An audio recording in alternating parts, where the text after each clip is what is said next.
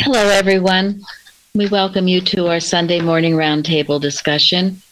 We're so glad you all could join us this beautiful October day.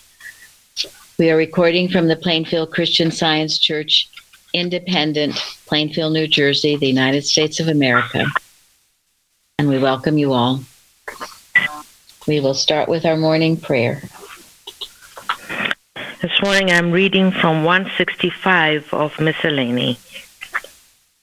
Goodness never fails to receive its reward, for goodness makes life a blessing. As an active portion of one stupendous whole, goodness identifies man with universal good.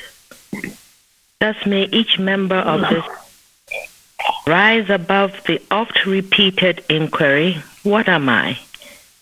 to the scientific response, I am able to impart truth, health, and happiness, and this is my rock of salvation and my reason for existing. Mary Baker Eddy. Beautiful, thank you. Should be ours as well. Okay, the watching point. Watch number 234. Watch lest you believe that you will need protection from the wind of error all your days, lest it blow out your spiritual flame. Will progress bring the demonstration that will enable you to know that the wind only causes your spiritual fire to burn more brightly? Surely this was true in the case of our leader. When Gilbert Carpenter was at Mrs. Eddy's home, she taught him this rule of protection. She instructed him to handle every claim by knowing that he was the better and stronger for it, that every effort of error to harm him only made him better and lifted him higher. Let us suppose a claim of epidemic was rampant. How would you handle it? Could you not realize that air never created anything and never could? Therefore, the only em- epidemic must be the presence of God's encircling love, which mortal sense is distorting. And so we are stronger and better for love's presence and safe from all harm Thus, we can realize in Christian science that every time error claims to throw us down, it only serves to put us in contact with our Father, Mother, God, whom we derive a constant renewal of life. End quote. I just love that. That's so beautiful. Any comments? Well, this is awesome. And it's really very helpful you know, throw us down and we get right back up with God. yes, stronger than before. and and I know my own experience, and I know in your experiences that is what happens, isn't it? You get this super understanding, and oh my gosh, you've gone up the scale of being. Florence. Well, it's really a part of the probation. Um, Mrs. Eddy says on page 195, I see, she says that probation progress goes on until there is no life, substance, or intelligence in matter. So the storms are part of it. The storms are part of this probation. When they come, we still have to know the nothingness and the powerlessness if we're going to know the the allness of God. And this is what this um, what she's saying, it will only make you better. It will. It makes you just run to God and stay there and know more about Him. So in, instead of fearing and running away, always running away, which it will follow, you might as well turn around and know that it's making my light brighter. Beautiful, thank you. Yes. Where was that quote from Mrs. Eddy from? Uh, 195 of uh, the Blue Book. The Blue Book. I should have. I should have known. that was lovely. Thank you. And and tying that into our topic today, probation after death. Um, anyone else on this watching point? Well, in the blue book on page 89, um, Mrs. Eddy says, uh, just, he, she says, um, referring to Jesus, said, even he even was tempted, and you are enduring temptation, that is all, and are growing under it. You will come out of this 10,000 times as strong in truth as you went into it.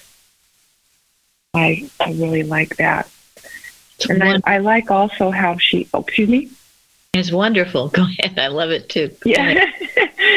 but the, how she turned, the, how, how that word epidemic, and, and Eustace does this in his book too.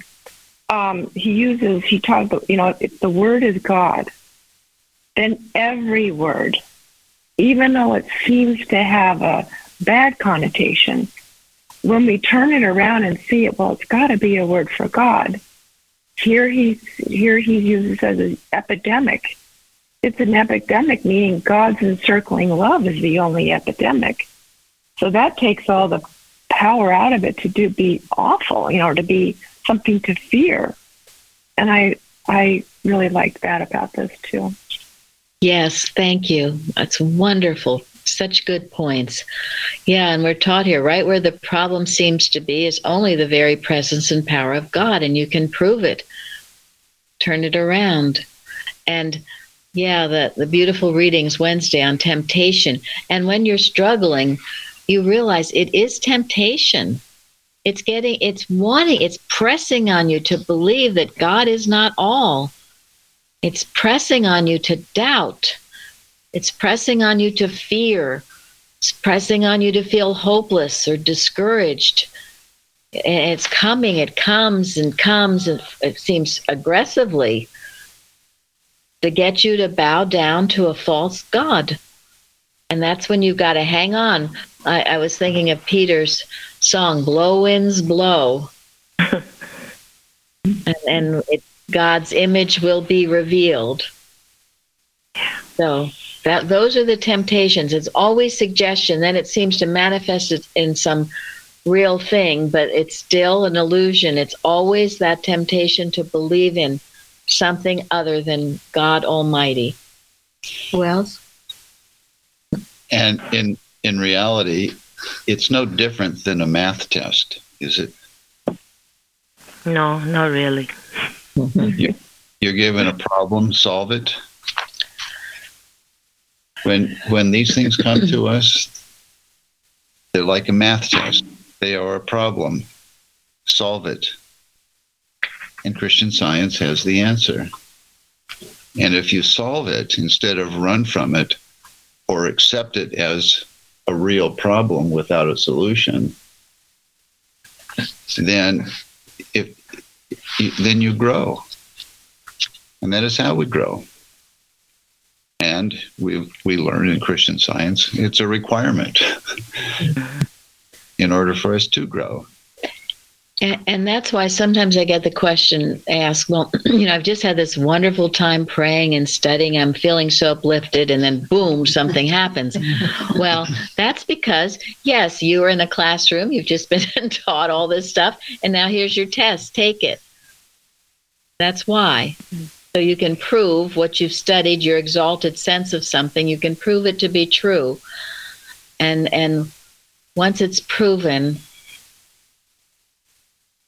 it's it's wonderful. It reminds me of that story. I'm going to get into Spurgeon a little bit later, but he tells the story of a preacher who visited a woman who he noticed in her Bible next to some verses she would have P, and he would say, "Well, what does that mean?" And he's she said that means precious. that I love that verse. It's precious. And then another verse would have PT, and he said, "Well, what does that mean?" She said, Well, that means proven and tried. So, I mean, it's a beautiful thing to do to think about. You know, in other words, that's a statement I have proven and tried and, and know it know it to be true. So anyway, it was a very dear conversation with this dear stalwart woman in her Bible. like David wouldn't go fight Goliath with any weapon he hadn't proved. Thank you. Yeah. Yes. And, and yeah, and, and what what happened with Jesus after he just spent 40 days in the wilderness praying. Tempted. Tempted. Yeah, and then after he he he after he resisted and overcame all those temptations, dozens of people, sick people, came to him for help, right? Yes. And he healed them all. So you, you see the uh, sequence of events there. and that's how it comes. Now, Nancy had a wonderful experience this week. I was going to have her speak to. Yes, well, uh, in the beginning of the week, uh, I, one of my family members uh, was feeling quite unwell and asked to be taken to be tested for this nameless nothing. and in looking for a place to go, there was uh, seemed to be a lot of red tape. You had to have appointments and everything. And another family member had mentioned a little uh, mom and pop pharmacy nearby. I decided to just put this person in the car and just go over without calling. Uh, we walked in, and the pharmacist greeted us with a big smile, no mask, and said, Come right on in. I'll take care of you, no problem at all. So while he was administering the test, my family member asked him uh, why you're not wearing a mask. And he said, Because I'm not afraid. Although I respect everyone's choice whether to wear one or not, I personally am not afraid and I refuse to live my life in fear. He went on to tell us that with the media and the government, they've gotten so out of control, and everyone is into and gotten people into a state of fear. Uh, he said we are constantly being bombarded with the news and various opinions, and having all of this forced upon us and trying to control us, so that at the least little thing, people are coming in, the least little symptom, they're just in a panic. And uh, he said he was speaking from his own personal experience with this nameless nothing, and that our bodies are naturally made to fight these things. And he told my family member, You just have to not be afraid and listen to all this hype. You have to fight it. And the wonderful thing was that I could see this, my family member changing, where before there was such weakness, he was getting strength. And um, I was so grateful for this and for the uh, pharmacist's po- positive statements because I really did feel he was an angel. And his words broke this mesmerism because we walked out in a different frame of mind than when we went in. And all is well. And all is well. Yes, of And the course. test was negative. yes. the And the test- test is negative. so, So that's it says that it needs a believer. Every error needs a believer. Yeah. thank you. Yes. A belief and a believer. They are both one and the same. Nothing. I, I I've been meaning to look this up. It's either in the blue book or the red book. It talks about how animal magnetism is creating a belief and then getting people to fear it. Yeah. Yeah. Until a law, a law seems to be made, and then it all seems to be happening. A mortal law. But yes, it's a wonderful quote in the blue book. Uh, the sequence again of the lie and the liar, the belief and the believer. Um, so if you're not going to listen, not listening. And you see, Nancy's been praying, and she also got help before she went to do this, but she's also been praying very diligently about all this. And God opened up the way and the perfect solution. What was that? Hello. Hello? I, I just wanted to bring that great uh, quote error, and it might not be exactly like that, but error comes asking for life, and we give it all the life that it has. Right, that's one. Uh, yeah, yes, that's that's a right. good one. That's right. This is another one though about the belief, right? And getting getting animal magnetism, getting people to believe it, and then creating a mortal mind law, and then seeming to have the effects of that mortal mind law. But it's all all belief. And this is how false, wicked thank you, Ingrid. Yeah, this is how false and wicked forms of government, like socialism and communism and Marxism, this is how they operate, isn't it? They will find a belief that they can get people to fear, and then they will grind it, they will promote it so that they can gain more control. And it's all belief. and then they they begin to dictate to you what you should or shouldn't do rather than god and and your individual rights. And this is what must be guarded against. And the reason we you, we give it names but it's all animal magnetism. That's what it is. It's a carnal mind and it's animal magnetism and um, that's what the carnal mind and animal magnetism does it, it works to get control through domination and fear and and get you away from the Father, Mother, God. Does it have intelligence? No. Where does it come from? Where does the darkness come from? Where does two plus two equal five come from? It's it's a mistake about the truth. It's a counterfeit. It comes from nowhere. And when the light shines, it goes nowhere. So Yeah, I've seen one of the best T-shirts. It says "Fear is a virus." Mm-hmm. Yes, that's mm-hmm. right. It is. So, thank you, Nancy, and thank you, Karen. That was such a wonderful watching point. I'm going to put it in my folder. And also, mm-hmm. I thought the watch last night. It, it speaks to all of this and to probation after death. These were quotes from the Red Book that Bruce found. Beyond and above this mortal and material sense of being exists the immortal and spiritual facts of all things to bless and beautify our lives. So why not dwell there? Why not dwell in the in the land of understanding and joy and um, instead of in this world of beliefs and horror, the Adam dream? And then the, the other quote too be this the stars in our night. Makes me want to cry. It's so beautiful. That God is love.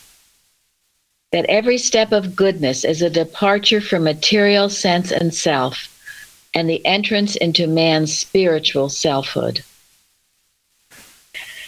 So, those of you who are awake at night struggling with things, which we all are, I certainly am. Let this be your star in the night that God is love, and that every step of goodness is departure from material sense and self and the entrance into man's spiritual selfhood. Again, this is the probation after death, and this is the um, the, the beautiful thought. And what was that article? Shardy reminded me of a beautiful article by Mrs. Eddy. The name of it is which. Which article? Remember the beginning of the week. We're going to end with it today, and um, it is just for today. Oh, just for today, yes. Just for today. See, the, I get people off guard sometimes. I know. Yeah, which I was one? so. Ron told me the funniest story. I, I, he probably didn't think it was funny, but I about when I called on him a week or so ago, and he was in the in the car, and he couldn't he couldn't get to the phone to answer. And anyway, the, again the sequence of events that happened to poor guy. And anyway, but he was trying valiant valiantly. I want you all to know that he was trying valiantly to answer. and this is why I sometimes don't call, especially on the out of town people, because I don't know where you are, what you're doing, or if you have your paper in front of you or not. So it's not that I'm trying to be partial to the people around here, but here, this table, I can see who has a paper in hand and who doesn't. Makes a big difference. so, anyway, those are beautiful thoughts and beautiful ways to think of probation. And just for today, just for today, we focus on what we have to do and how to be better. And this lesson beautifully tells us with, again, we have the Sermon on the Mount, um, It's all the instruction we all need. the instruction we need. It is, and we'll get into that. But before we do, I have a few other things. Now, Carol is going to tell of her something she wrote to me. Don't look at me that way, Carol. oh my gosh, I have no idea. I have the paper here. It really did happen. yeah, yeah. Um, when I was reading this lesson on, I think it was Friday morning, um, I just could see in my mind's eye something that happened several years ago, many years ago, um, when Mrs. Evans's mother passed. Um, she had been uh, not feeling well for a couple of days, and um, we took turns going in and, and, sitting with her and praying and whatnot. And um, uh, when I, I went at my lunch hour on uh, this one particular day, and she had just passed. And uh, so I was there when Mrs. Evans came in, and she came in and just was very quiet for a couple of minutes. And then she said, Now you know you were never born into matter. and that just blew everything. It was just, I, I thought that was the most beautiful thing. And like, what does Earth mean? you know, she was never born into matter. This is all a dream. Mm-hmm. And it's, you know, we got to do our best to make it a good dream, but uh, it, it's just a dream. And it just seems so clear. And it just blew the whole everything away. Yes. great. Yes. Yeah. Um, and you know that goes along with in the lesson, which I, I don't think I ever noticed before, but we have no right to say that life depends on matter now, but will not depend on it after death.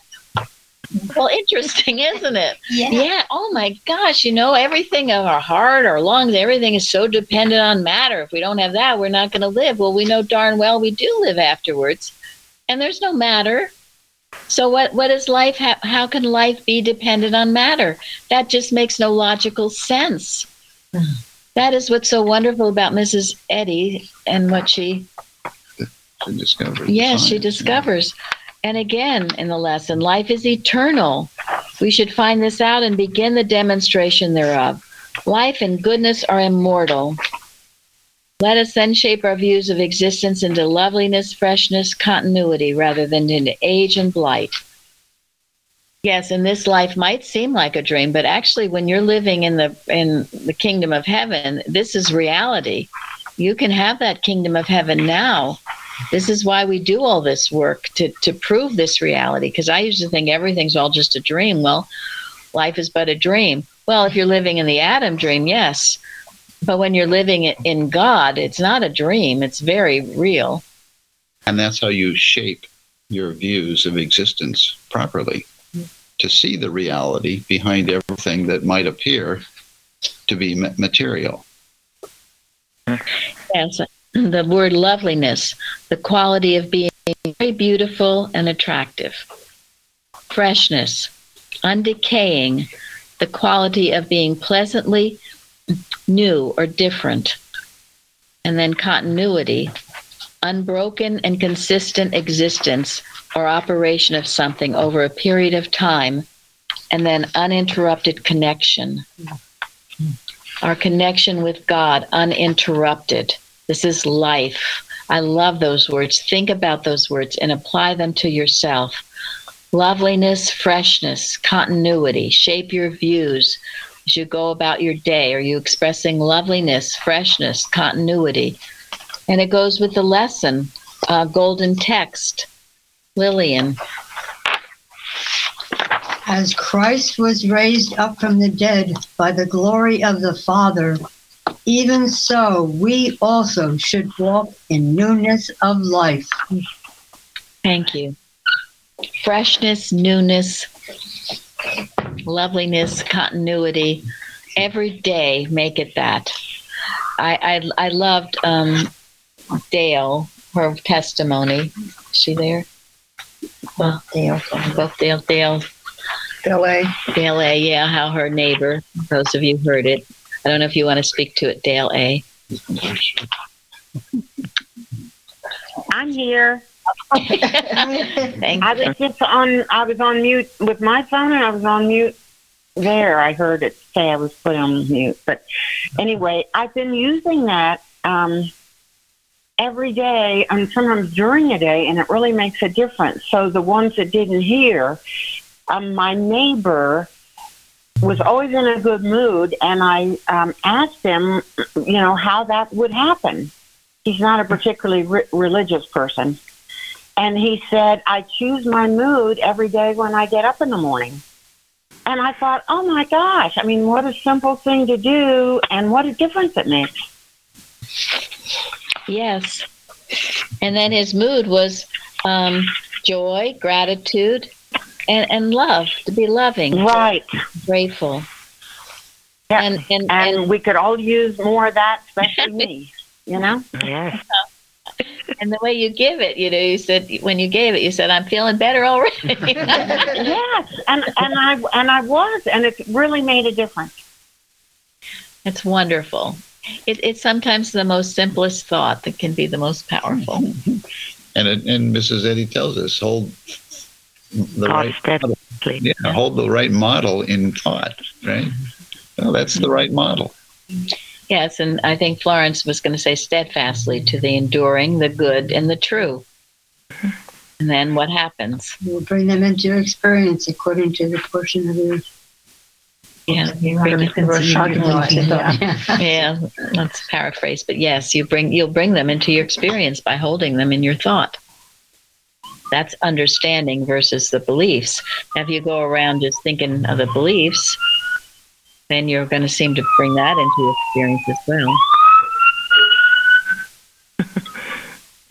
Lawrence, were you going to say anything, or, or anyone else?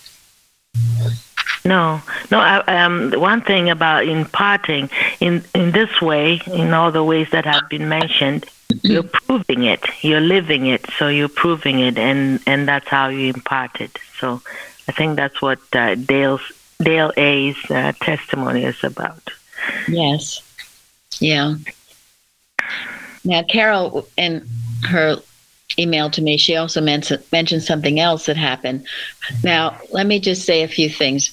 Um, Mrs. Evans' parents, George and Alice, were greatly beloved by Mrs. Evans, but she would always say it was her father that was the real scientist. Her father was the one who had all the, the real understanding and um, was a tough scientist.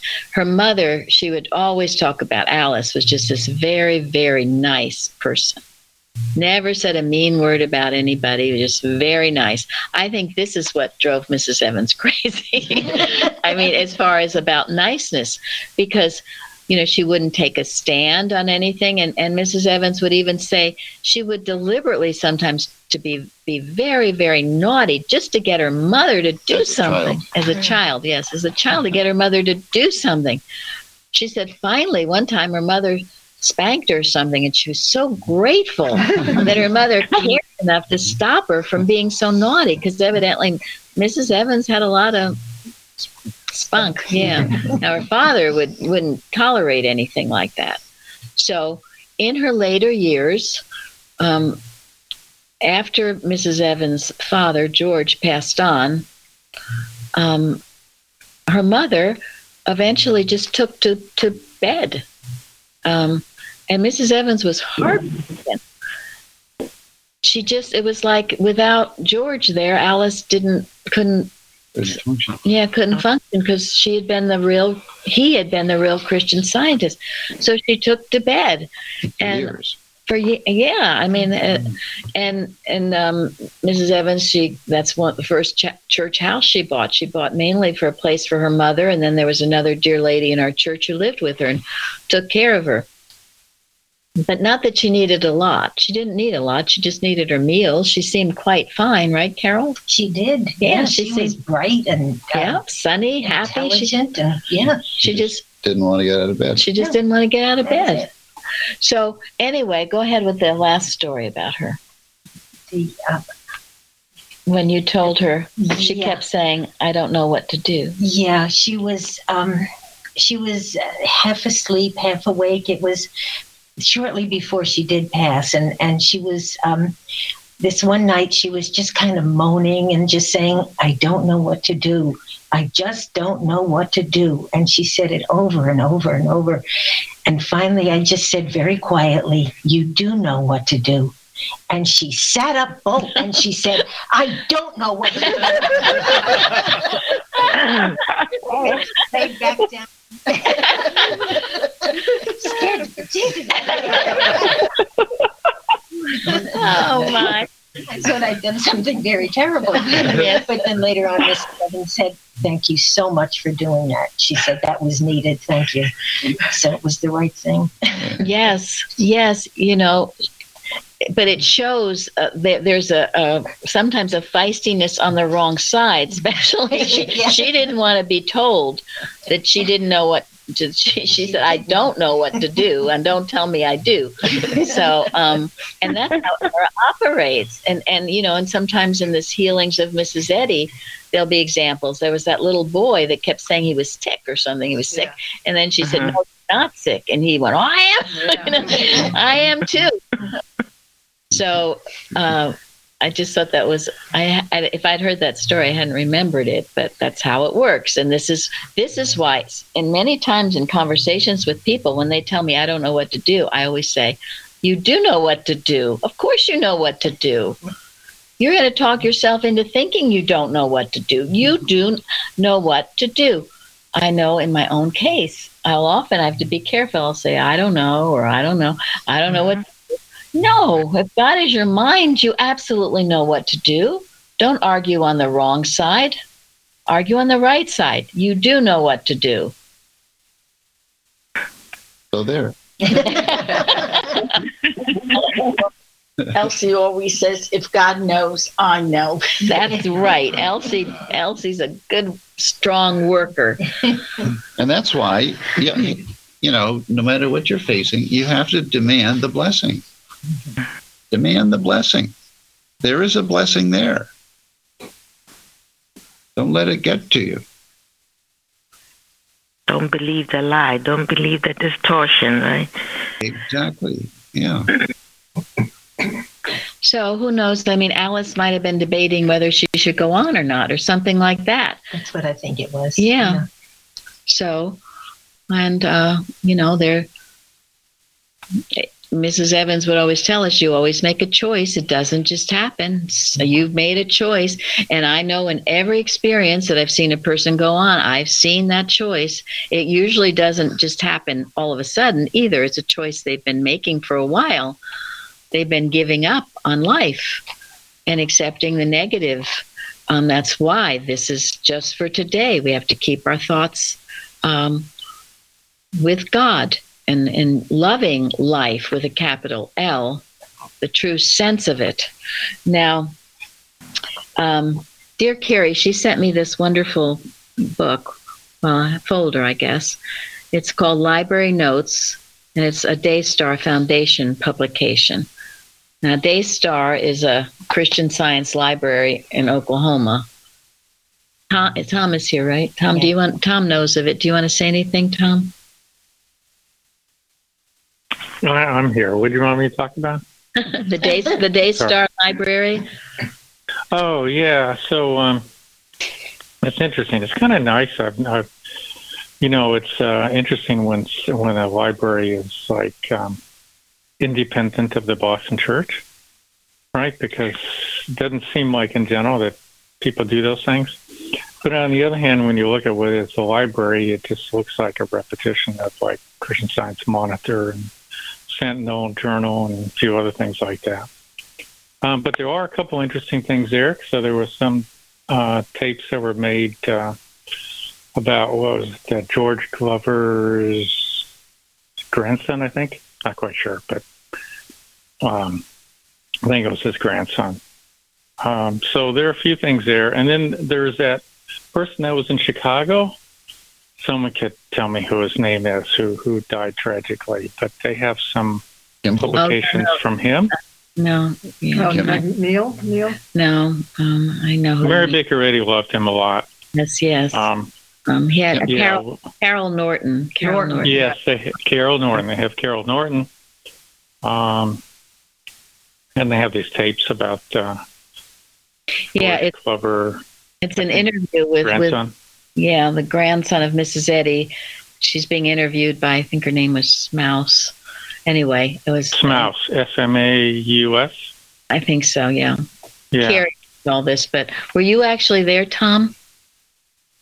Did you I, visit? know, I think this is in Oklahoma, Right. Yeah, it's in Oklahoma. but I was in the town where George Glover lived. I saw his house. I saw the cemetery In South oh yeah, in South Dakota. where right. George Glover lived. Right. So, Yeah. Mhm. Son.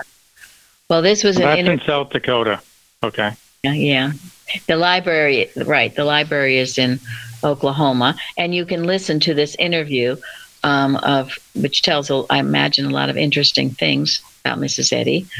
So, um, so anyway, she sent me this big folder, which you, I guess, you can order if you want to, and it has all these notes, which are beautiful, interesting, um, like newsletters about early workers mostly, and about other things as well. But um, the one that I'm going to refer to today is about a, Mrs. Bogue, Martha Bogue, and she was the one in in a recent watch message and in a recent art article written by Nancy Bouchon in Texas, she quotes um, Martha. Bogue quoting Mrs. Eddy. I'm sorry I didn't bring that quote today, but it was something about the way to save the world, and the only way to save the world is to uh, know the that God is all in all and that evil is nothing. That's a paraphrase, but um, and and so Carrie, I mean, and, and me too. I didn't know a lot about this Martha Bogue, so it was a very interesting uh, newsletter about her, and some of the things she says were very interesting. Um, she talks about and she's quoting Mrs. Eddy in the in this article. She talks about this Mrs. Gestefeld, who was a talented and prolific writer.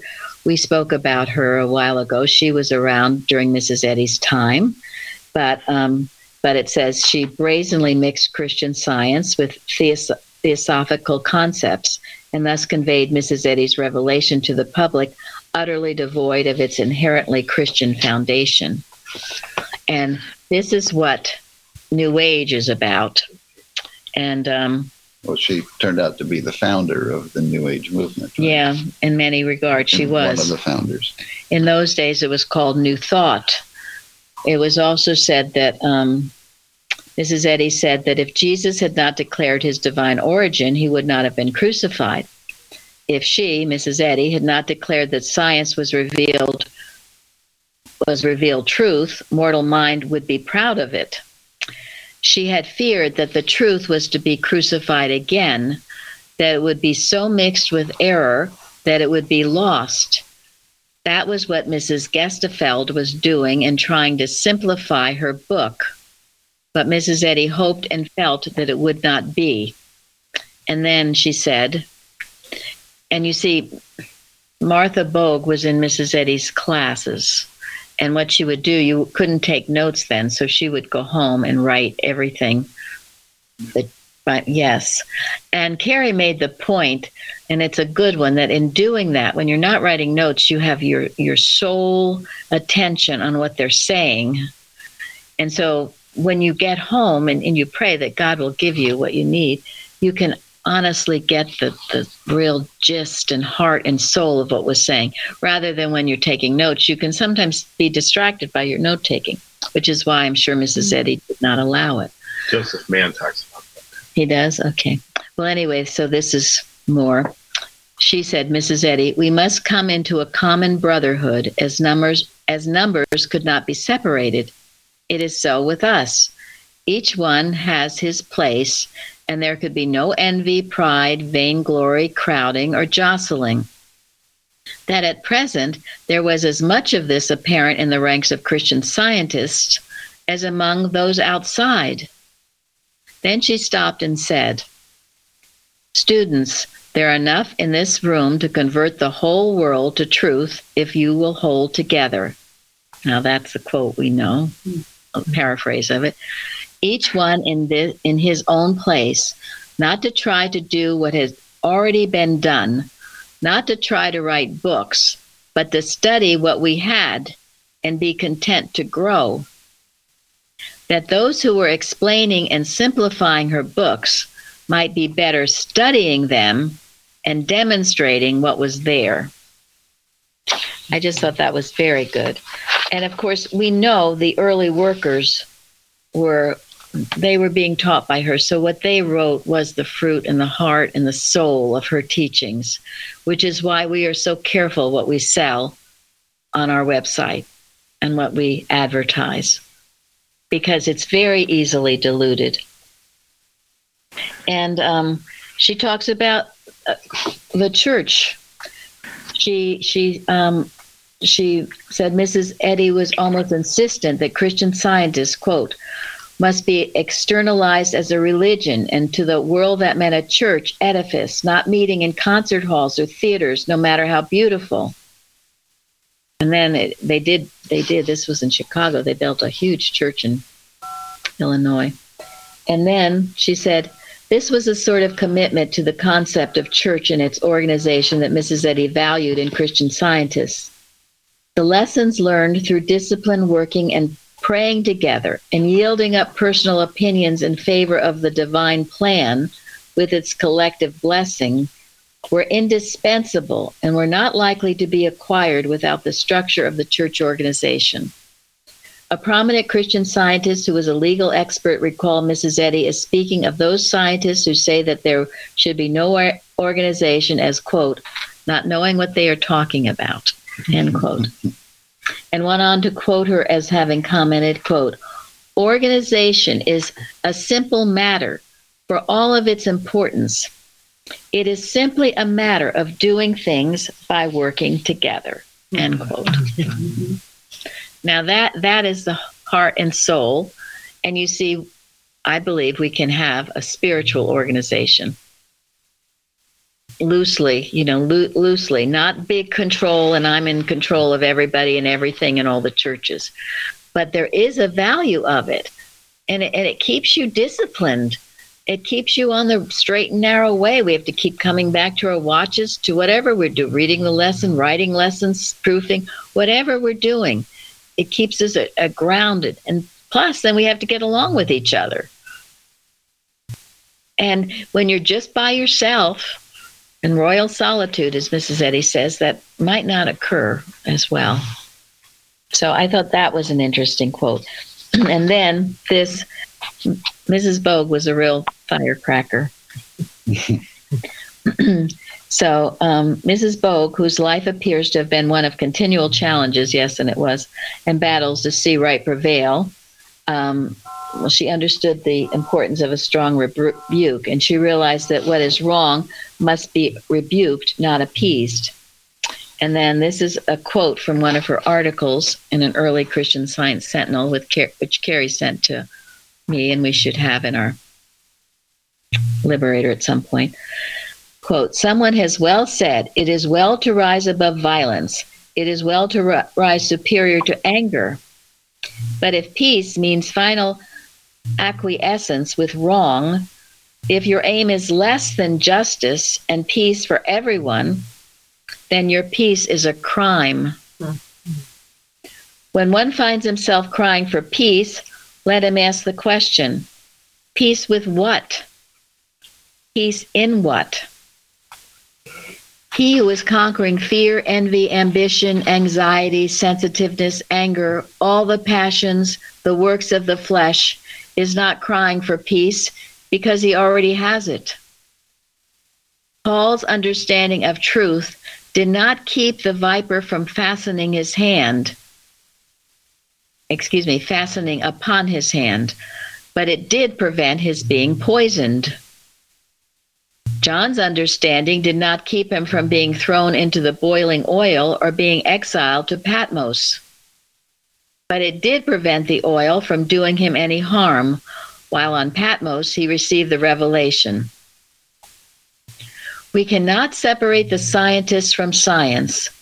And so, amid the jarring testimony of the material senses where the smoke of battle seems the thickest, right there, it is ours to acquaint ourselves with God and be at peace.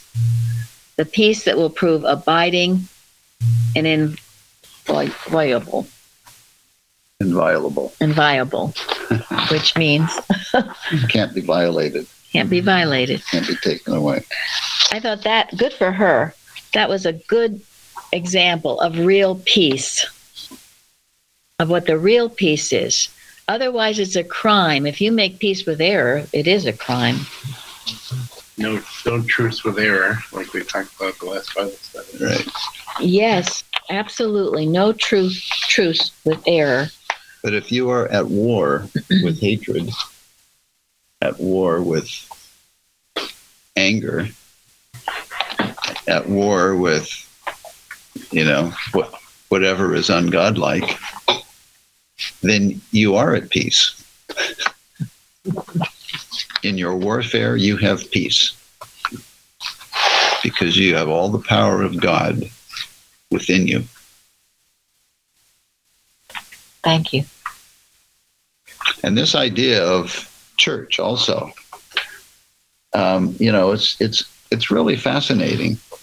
Uh, after our experience of being excommunicated from the Boston organization, we have learned so much that has been so helpful, not only as an organ, not, not only as a church, but individually, to to know that the whole that, that God supports us individually, and when we are when we allow that to happen, we actually work together really well.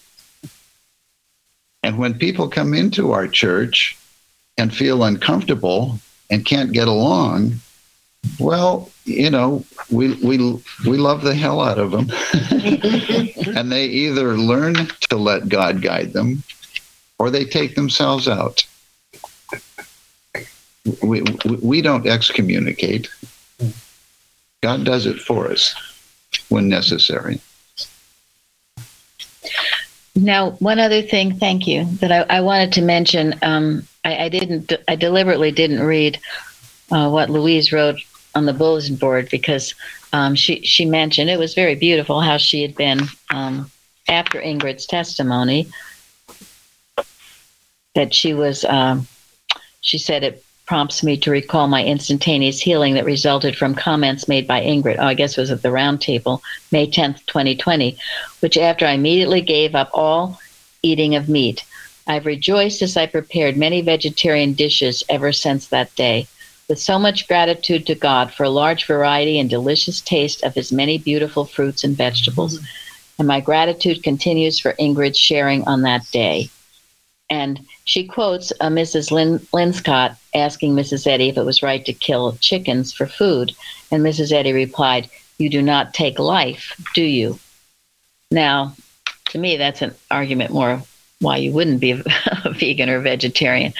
But, and I guess, well, this person was concerned maybe we would think that Mrs. Eddy was a vegetarian or a, or a vegan, which we know she was not. And I just want to make that clear. She did eat meat. We know that Jesus ate fish. It was a very different time. She had maybe an, a cow or a couple pigs on her property at, at Pleasantview. There weren't these, and think of the word slaughterhouses. And I can remember even as a child, my mother saying she was going to the butcher. I said, Why in the world would you go to a butcher? I mean, so um, we we are progressing, and I wanted to read because this is how I got into this discussion last week, and it was a quote I didn't have, but it was one Linda found in teaching and addresses, which I just passed me by. It shows when you're not interested, you don't see it. Kimball says men are great murderers. They believe in being sustained by the death of other living creatures and things. Question asked How do you justify meat eating? Answer I don't. I eat less and less meat all the time. The body is 85% water, and we do need, not need so much solid foods as commonly used. That's Kimball. And then there was also in 1884, February 2nd, in the Christian Science Journal, an article which I've referred to before What We Eat. And he says pretty, very strongly no, no, you don't go killing things so you can feed yourself. It's not even in Genesis 1, okay? It talks about nuts, fruits, plants. There's a strong argument for this. Am I a vegan or vegetarian? No, I'm not. I'm, I'm sort of like Kimball. I'm working toward it. But um, as I've said, I don't believe we're going to be killing animals in the kingdom of heaven. Do you? and in this article, What We Eat, it says, The God of life gives us his children, gives us, his children, an abundance of all that is necessary in cereals, fruits, and vegetables to sustain life, blossoming on the breast of the dear Mother Nature. First a blade, then a flower, then a, then a rich fruitage to abundantly satisfy the most exacting appetite. Think of these things. Taking a life with a view to sustain your own is wrong in principle, selfish in practice, and devoid of the apology of necessity. These articles were approved by Mrs. Eddy in those days, 1884, Christian Science Journal. So I the reason I bring this up, it's totally up to you and your conscience and everyone's in a different place as Ingrid has so beautifully said. But we need to be open to some of these thoughts and the practices and what I've seen and heard about the way the animals are so mistreated and all of that. How can any of that be right? It isn't right. I don't think anyone can justify that. So if you don't have, she says, uh, go gently from matter to spirit. But so what you made told me everybody's welcome and just go at your own pace. Go gently. Thank you. You do not. Yes, Absolutely. Uh, yes, and again, this is not that we don't take a position about this. It's individual, entirely up to you, to your own growth and conscience, and all of that. And uh, so, but but I did want to make it clear, if I didn't want anyone to think that Mrs. Eddy was a vegetarian, she was not. But I think she was open. She didn't eat a lot of food and a lot She of did not. No, she stuff. didn't. Now, I'm very sorry because I wanted to get into the Beatitudes today, and I would suggest, and we had the um, book by Charles Spurgeon. Ingrid, we're going to have to end now, so I'm sorry, but um, can you save it for next week? Or, or I'll let you say in a few minutes. But anyway, Charles Spurgeon, The Beatitudes, it is a wonderful book. He takes each Beatitude and he goes into it with such love and reverence and depth. I, I can't, I wanted to talk about it. In our Bible studies, we have spoken about it. I know I, I brought it up. So we've had Bible studies on the Beatitudes you can listen to. Okay, Ingrid, right before we close now. Go Sure. ahead. It's just the, I'm bringing the promise in Isaiah. So beautiful for anyone that wants that type of life. It says, the lion and the lamb will lie together. And that's just such a loving thing. The lion is always, uh, you know, such a cruel uh, beast and all that. And yet the vision is the lion and the lamb will lie together. And that's the kind of life that uh, the vegan way or, or the vegetarian way will bring. So anyone that wants that, just go ahead.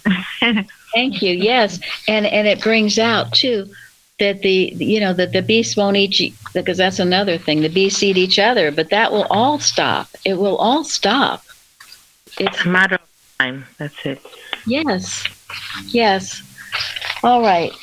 We have time to. I thought we'd end on Parthen's forum, which was about probation. Yeah, Parthen's quotes from first from William Blake, see where he says, "quote We have put on earth a space that we might learn to bear the beams of love." End quote. Hmm. And then he quotes a couple things from the first edition of Science and Health. Quote, the hour of darkness will come to those who improve not the preparatory school of the present to fit them for the future, but would step suddenly into all the benefits of experience. End quote. And he says, This now moment is the preparatory school of the present. And another quote from the first edition The science of life enables us to come out from the world and be separate, to reach the moral distance between life that is spirit and the supposed life of matter, and live apart from all that is sickness, sin, or death. End quote. And then he says, in proportion to the determination and perseverance with which I attend to the things of spirit here and now, the death grip of the five senses will tremble and falter until its strength is utterly exhausted. The more I refuse to play hooky from this prep school and its required courses, the more prepared I am for the hereafter. I love that. and then one other short thing. Thank you. Excerpt from Day in the Blue Book by Mary Baker Eddy. Just for today, I will know that I am God's child under his protection, and that no plague can come nigh my dwelling. Just for today, I will know that God is good, and that God is love, and that he knoweth them that trust him. Just for today, I will know that I have strength to meet and conquer every claim of error, and that under the guidance of divine principle, I will be led to throw open the door for the entrance of truth, and know that through that same door, error is cast out. Then, with a sweet sense of God's nearness, I will know that yesterday has gone and left no bitterness, and that today is big with blessings, that tomorrow belongs to God. And to realize this today eliminates all worry and pain and trouble and brings us peace and happiness. Mary Baker Eddy. Thank you all so much for joining us today. Thank you. Thank you. Thank you.